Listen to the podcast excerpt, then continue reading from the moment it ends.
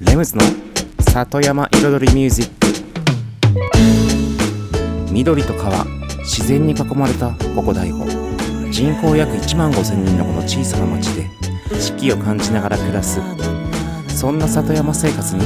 音楽とちょっとしたセンスで彩りを添えるミュージックエンドライフスタイルプログラム。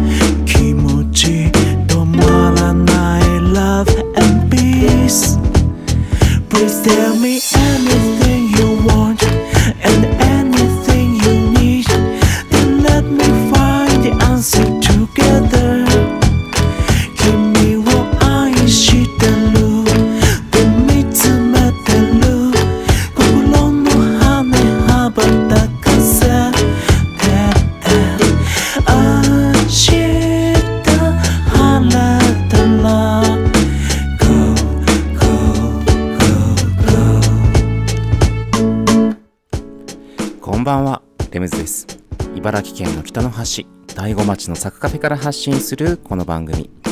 レムズの里山彩りミュージック。サクカフェプロデューサーの私レムズがお送りしております。今夜もコーヒーやお酒を片手に約1時間のんびりとお付き合いくださいませ。お盆シーズンがね終わって若干お疲れ お疲れ模様の私レムズでございます。なんか気のせいか声もちょっとね低めになってますよね。うん。ちょっとねこう体が重くて声も重いそういう 今回お盆明け。ただねただ例年に比べるとやっぱり、うん、花火大会がなかったせいかなんか人が少なかった気がします。うん。ね混雑具合もそんなでもなかったしまあそのお店のカフェの方ね。あと買い物に買い物にちょっと出た時もやっぱ例年ねうん。花火大会がやってた頃ってもうお盆の頃って結構渋滞して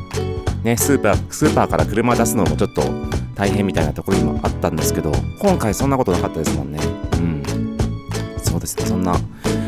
お盆の思い出。思い出っていうかしかもそうそう夜も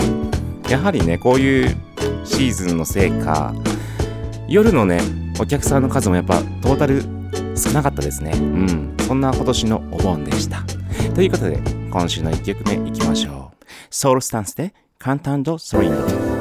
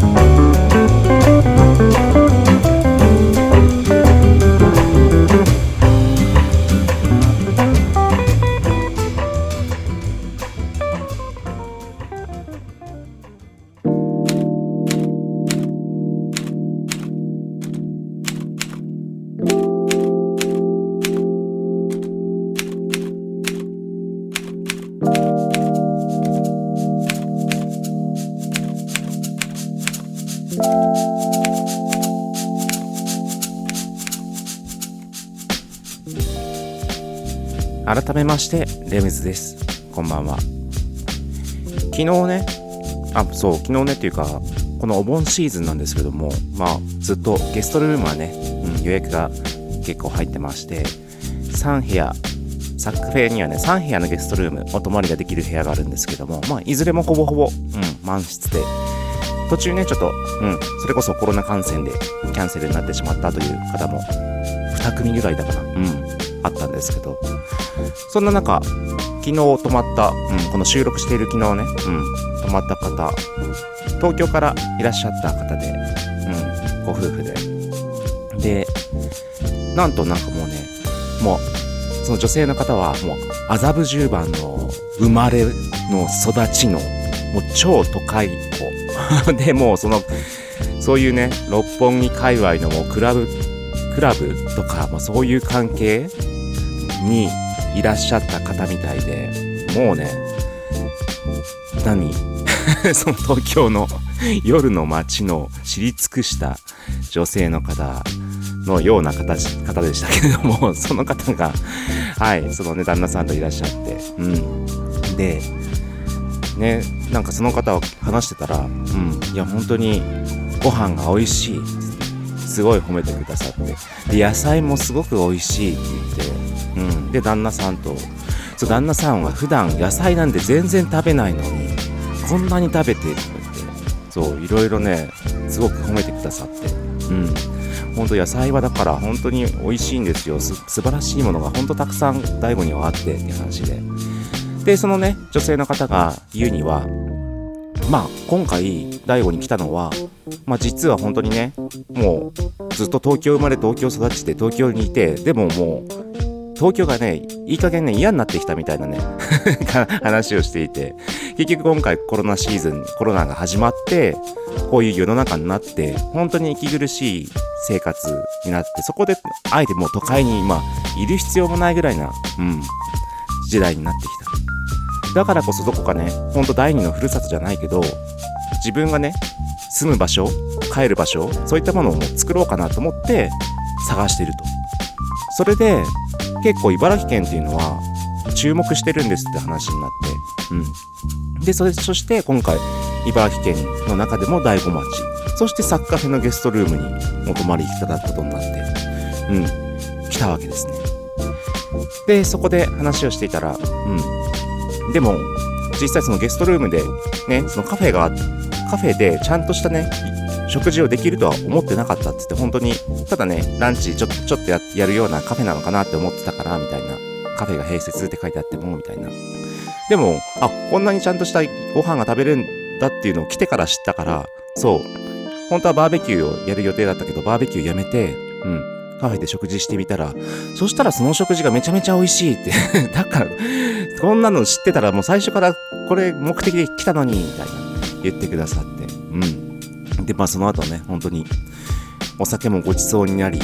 ね、お客様からね、ゲストさんからごちそうになって、さらに僕もね、じゃあ今度は僕がうちからお店から1本出しますよ、つってこう、また今度ワインをね、ごちそうして、そしてね、スタッフまとめて、うん、飲み方だった夜でした。ということで一曲遊びます。サウンゲージで花火。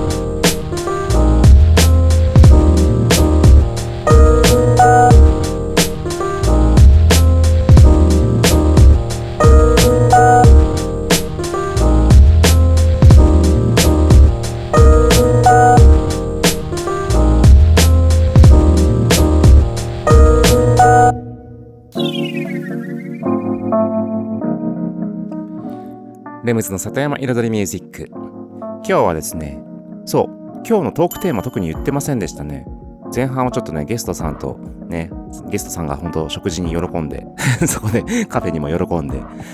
くださったってね、すごく褒めてくださったっていう話をしました。まあ今日のトークテーマ実はね、僕が褒められて嬉しいこと、言葉、褒めワード、そう、というのをちょっとね、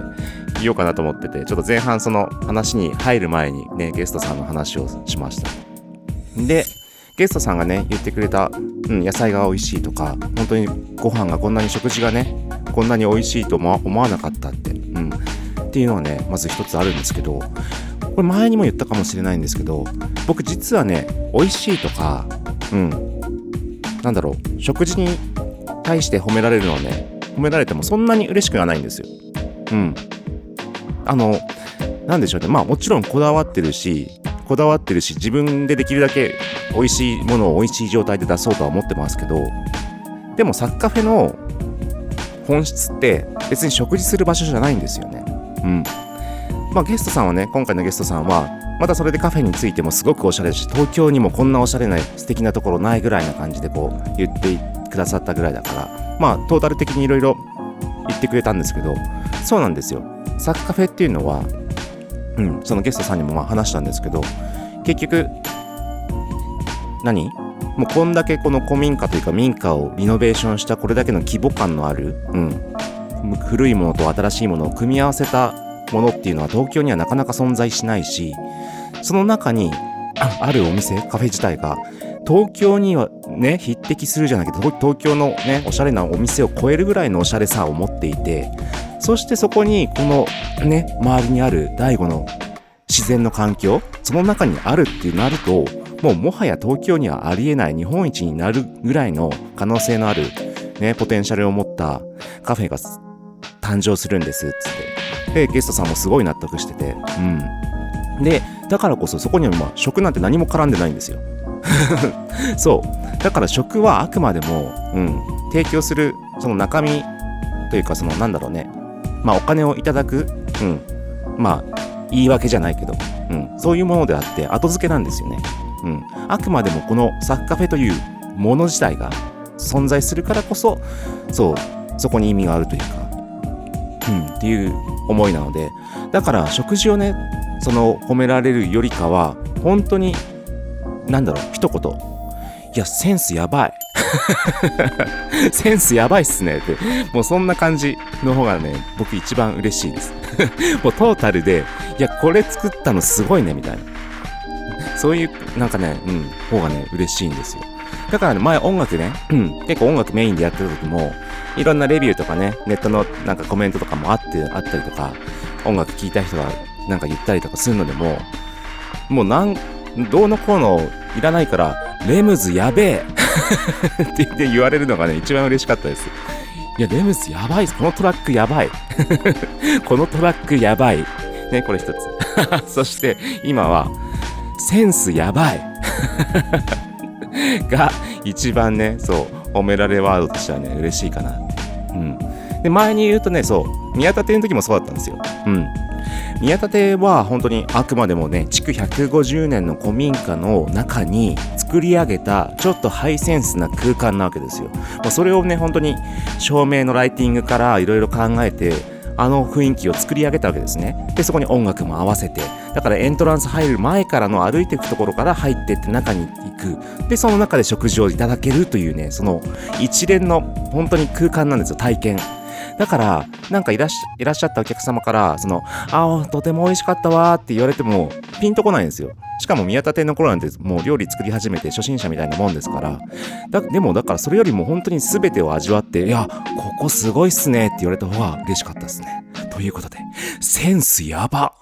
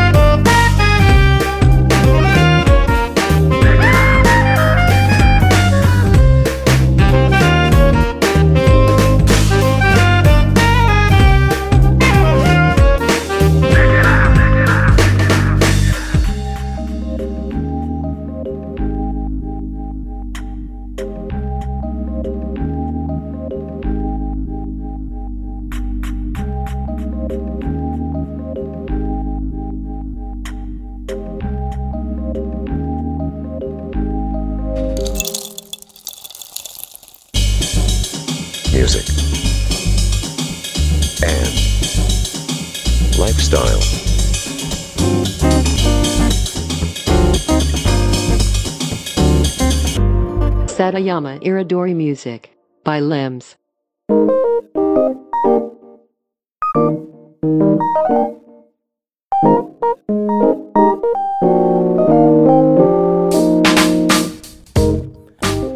レムズの里山彩りミュージック私レムズがお送りしていますここからのコーナーはレムズ学と題しまして毎回私レムズの趣味やこだわりその他もろもろ毎回一つのテーマに絞って深くマニアックにお話しするコーナーでございます。今週のテーマはレムズデザインフラットデザイン編。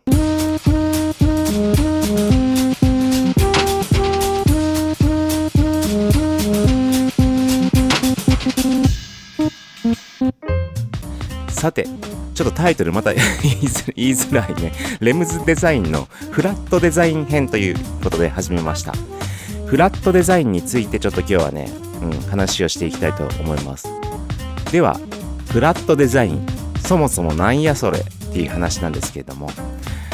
そうね。まあこれね聞き覚えのある方とね全然全く聞いたことないっていう方もねもういると思いますけども多分おそらく初めて聞くっていう方の方が多いかもしれません。うん。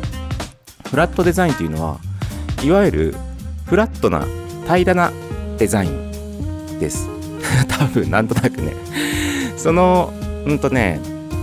あの数年前何年か前に、まあ、iPhone とか登場してでそれからあの何？タッチスクリーンのタッチパネルのね画面が出てきてからまあそのカラーでねいろんな画面に表示されますよね。スマホにね。うん。その時に昔は結構ホームページでも何でもねあのちょっとボタンをちょっとリアルに立体感持たせたりとか光沢つけたりとか、ね、影つけてとかまあそのスマホに限らずねホームページとかに限らずねうん。普通に紙とかそういうグラフィックデザインでもそうなんですけどちょっとリアル感を出すようなデザインが主流だったんですよ。それがある時そのアップルのその Apple Music のアップルのねそのあの iTunes とかのロゴがね一新されたんですよ。それが今までみたいにちょっと複雑なっていうかねリアルなボタンじゃなくて本当に真っ平。らもう何？真っ平らの色一色にロゴが白抜きとかもうそういう形？いわゆる本当になんだろう平らなデザイン。それがまあフラットデザインなんですけどねフラットね。うん。に変わった。その頃ね本当にまさにフラットデザインというのが世の中に浸透し始めた頃でそれがそのアップルのねもうロゴも変わったことでついにもう世界的にそっちに移行する流れになったわけですよね。だから今のスマホの画面のボタンとかも要は結局見やすい分かりやすいもう条件反射ですよね。うんスマホとかって。だからそれ UI デザインユーザーインターフェースいわゆる使う人がいかに使いやすい感覚的に使えるかっていうところにも関連していて結局フラットで見やすい分かりやすい方が使いやすいっていう答えなんですよおそらく。ね。まあそれは誰も聞いたわけじゃないんであれなんですけど僕の勝手な考えですけども。うん。だからそういう結論に陥ってでそのデザインが自然とさまざまなデザインの方にも流れ出ていった、うん、だから今や例えば昔ってよくグラディエーション色がグラディエーション薄くなって濃くなってくみたいな デザインとか多かったけど最近って本当にベタ塗り裏一裏って背景も前背景の話もしなしましたけども背景一色ベタ塗りとかあとなんか絵描くのもちょっとかたどったもう色色色みたいなシンプル。うん、シンプルでフラット。でもそこにおしゃれさを見せる。そういったね、フラットデザインがね、始まってたわけですね。ちょっと一曲挟んで後半へ。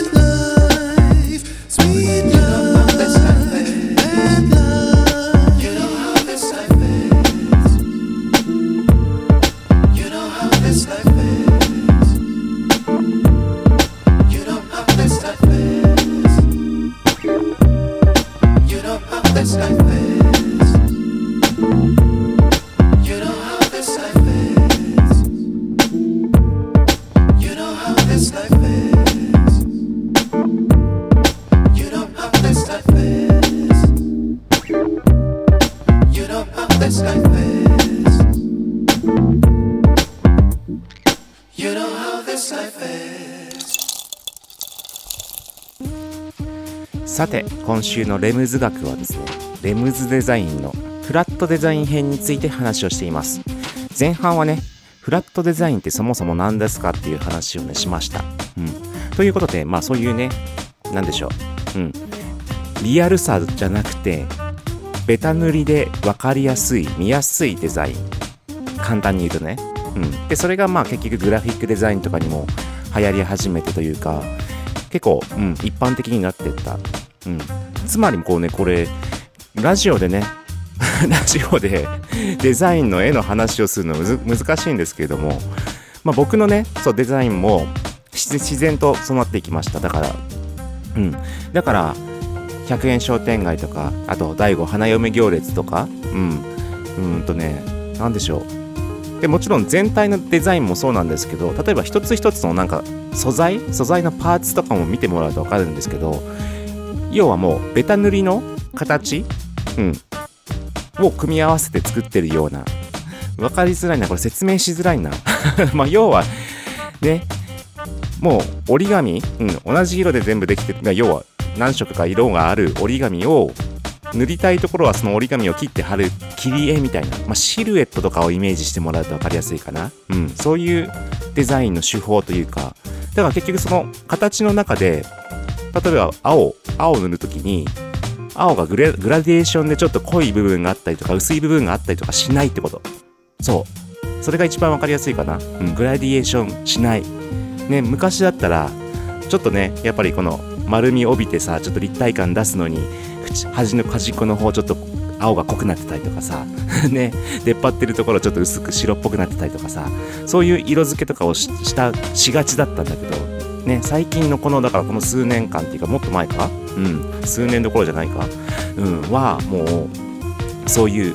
ベタ塗りが主主流。だから僕もそうね。でも逆にその方が今現代的にはねちょっとおしゃれに見せられやすい見せやすい、うん、ところがあって結局色合いもね調節すれすれば色合いとフラットデザインによってすごく壁感も出せるし、うん、いろんなイメージを持たせられる？かな、うん、だからやっぱ時代の流れの感覚のね人のね人々のその感覚の流れっていうかまあ結局それが文化のね変動なのかもしれませんけどもやっぱり昔のデザイン見ると古って思っちゃいますよね。うん。だからもうね時代が流れれば文化も変わっていってそこに合わせて自分も変わっていくじゃないけど自分の感覚ねセンス。うん。その辺がねやっぱり大切なのかなってまあ、もちろんね人に限らずね街とかねそういった部分もねどんどんどんどんアップデートしていくことが大切だと思うしだからこそ僕がねデザインするものがこの第五の街の中にねちょいちょい登場することによってまたそういったね文化の変化の刺激を与えることもできるだろうなと思って始めたのが結局結構第五の街中でいろんなねチラシとかデザインする、うん、ことだったんですけども、うん、まあねそんなこんなで、うん、話がねすごく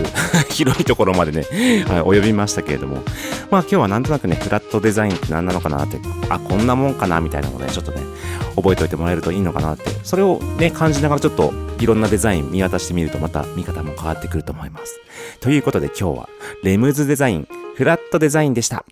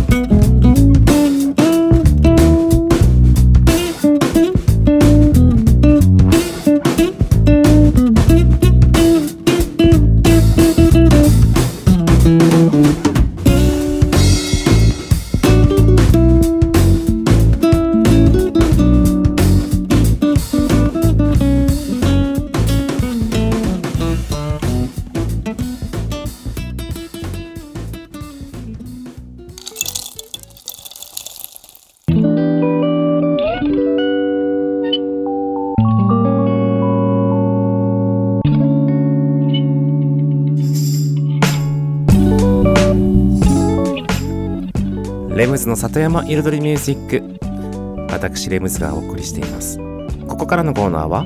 野菜ソムリエレムズのサクカフェレシピと題しまして野菜ソムリエの資格を持つ私レムズが普段自分のお店サクカフェで実際にお客様に提供している料理のレシピを一品一品紹介するコーナーでございます。今週紹介するのはトマトのねパスタにしようかと思います。うんこれね今週じゃなくてね先週実際にサクカフェのパスタメニューにあったメニューです。ベーコンとナスのチーズトマトパスタ。みたいな感じだったかな。はい。ナスも使います。今ねナス美味しいですからね。はい。ナス美味しいし。ででチーズを入れることによってちょっと濃厚さも出します。うん。でトマトソースというよりかねトマトがね具みたいな感じになりますね。ということでレシピの方に行きましょう。まず用意するものなんですけれどもパスタ。そしてベーコンね。何でもいいですベーコン。そしてトマト。ナス。ニンニク。輪切り唐辛子。オリーブオイル。ブラックペッパー。そしてそうだめんつゆにしたんだ。今回和風にしました。和風ということでめんつゆを使用するパスタにします。うん。でチーズはね何でもいいです。うん。お好みのチーズ。これチーズの種類によってまた雰囲気も変わりますのでこの辺ねお試しあれということで。ではまずはですね作っていきます。パスタは普通に、うん、茹でてください。塩の入ったお湯で、うん、その間にねパスタソース作ります。フライパンにオリーブオイル適量入れてニンニク刻んだもの入れて輪切り唐辛子も適量入れます、うん、そこにベーコンもね刻んで炒めていきます。であとそうだ玉ねぎがあった。玉ねぎ、うん、で玉ねぎもねスライス軽くザクザクスライスして炒めていきます。そしてある程度ちょっとね玉ねぎがしんなりした頃にトマトをね入れるんですけどミニトマトだったり中玉トマトだったりまあ大きいのもありますけど何でもいいんですよ。ミニトマトだったらね半分とか4分の1ぐらいにザクザク切ったものを1人前ね 150g ぐらいドバッと入れちゃいましょう、うん、でここで炒めていくんですけども、うん、炒めるというよりかはねもうトマトの水分も出てきてでさらにパスタの茹で汁ねここでちょっとお玉1杯分ぐらい入れてパスタソースをにするんですけどそんなにトマト潰しすぎないこと。軽くちょっと潰して果汁出すぐらいのイメージです。うん。でそうだ。うっかりナス炒めてなかった。さっきのねベーコンと玉ねぎ炒める段階でナスもしっかり炒めてください。はい。ナスはスライスでもいいしもうお好みのカットでいいです。でしっかり油を吸わせて油が少なかったらちょっとね足してあげてくださいね。はい。でそして今ねまあトマトを入れて茹で汁を加えました。そしたらめんつゆね1人前大さあの小さじ2杯ぐらいかな。うん。であとブラックペッパーパラパラっと入れます。でそろそろねチーズも入れるんですけどチーズ早すぎるともう溶けてねなんかね周りに分かんなくなっちゃうからそう。モッツァレラでもいいし普通にシュレッドチーズでもいいし粉チーズねパルメザンでもいいしちょっと多めうん一つかみ二つ一つかみ二つかみぐらいも手でね入れる場合。入れてちょっとチーズのね形がねあの残るぐらいな仕上がり感でパスタに絡めてあげる。そうするとチーズ食べてるチーズを食べるね感じも出ますんで。はい。で仕上げにねうん。あのバジル飾ってもいいしブラックペッパーパラパラってかけてね仕上げにかけてもいいし。です。これで完成。うん。以上今週のザクカフェレシピでした。Vivo sonhando, sonhando mil horas sem fim. Tempo em que vou perguntando se gostas de mim. Tempo de falar em estrelas, falar de um mar, de um céu assim. Falar do bem que se tem, mas você não vem, não vem. Você não vindo, não vindo, a vida tem fim. Gente se rindo, falando, zombando de mim. E eu a falar em estrelas, mar, amor, luar. Pobre de mim que só sei te amar.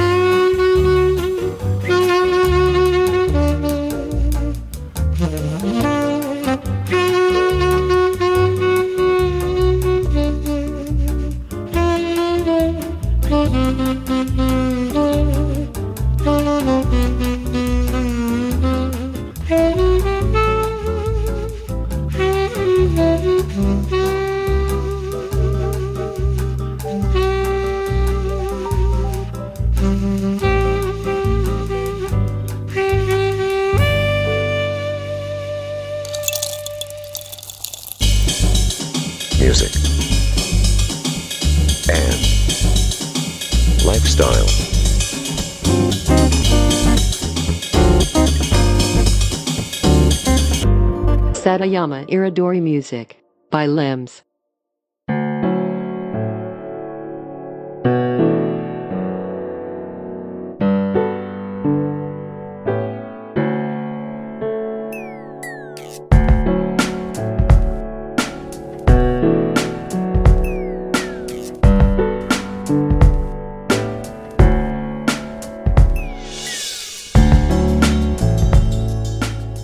レムズの里山彩りミュージック私レムズがお送りしています。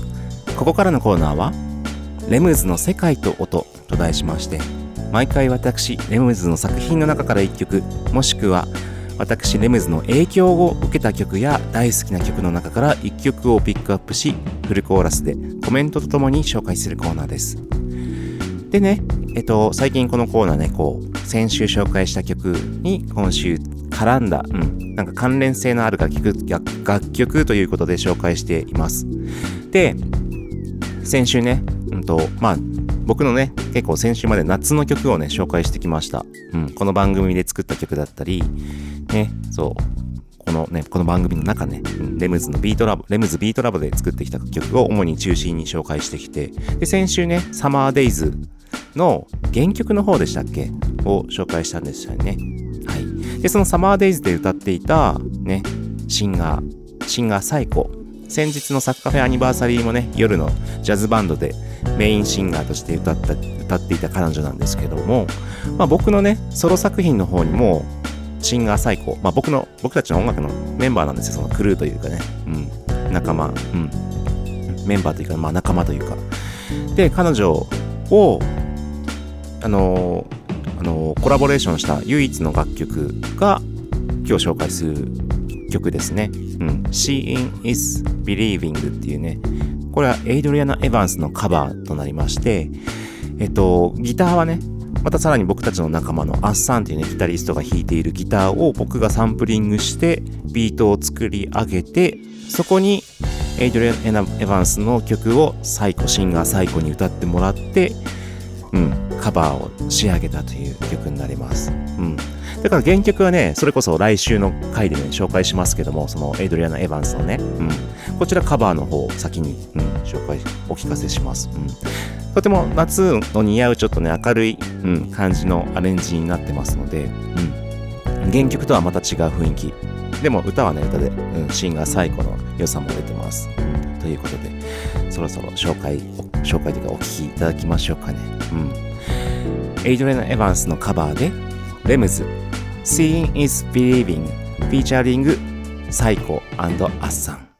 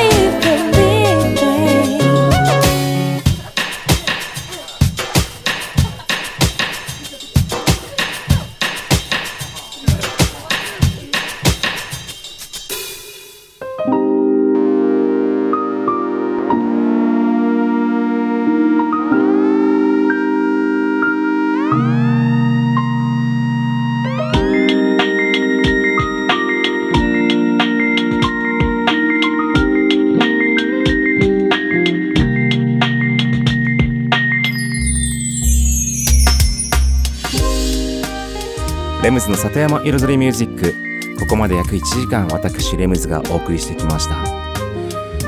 お盆がね終わって。そしてまあ8月の頭というか7月の末のね、うん、サッカフェ5周年記念のねアニバーサリーイベントも終えてのそうだよね2週間後に来たお盆シーズン。夏のねピークを超えたような、うん、感じがします。だからうんやっとなんか責任がちょっと肩の荷がちょっと折れはじ折り折り始めた感じがしてこのシーズンのねまた秋に向けてあれですけども。でも本当にやっとやっとというかうん。今やりたいことやらないといけないことそして次のねプロジェクトともう様々なねことが次々あるんですけどもそちらの方にね腰を入れて、うん、進められるようにやれる季節になるかなと、うん、ワクワクしながらそして楽しみもねありながら。でそのこのワクワクをねできるだけねこう皆さんにねシェアしながらもちろんこの番組もそうですけど SNS, SNS の方とかでもね見ていただいてうんいてくださればその都度ね状況がわかりますのでねぜひお楽しみに。2022年サッカーフェ進みます。ありがとうございました。レンズでした。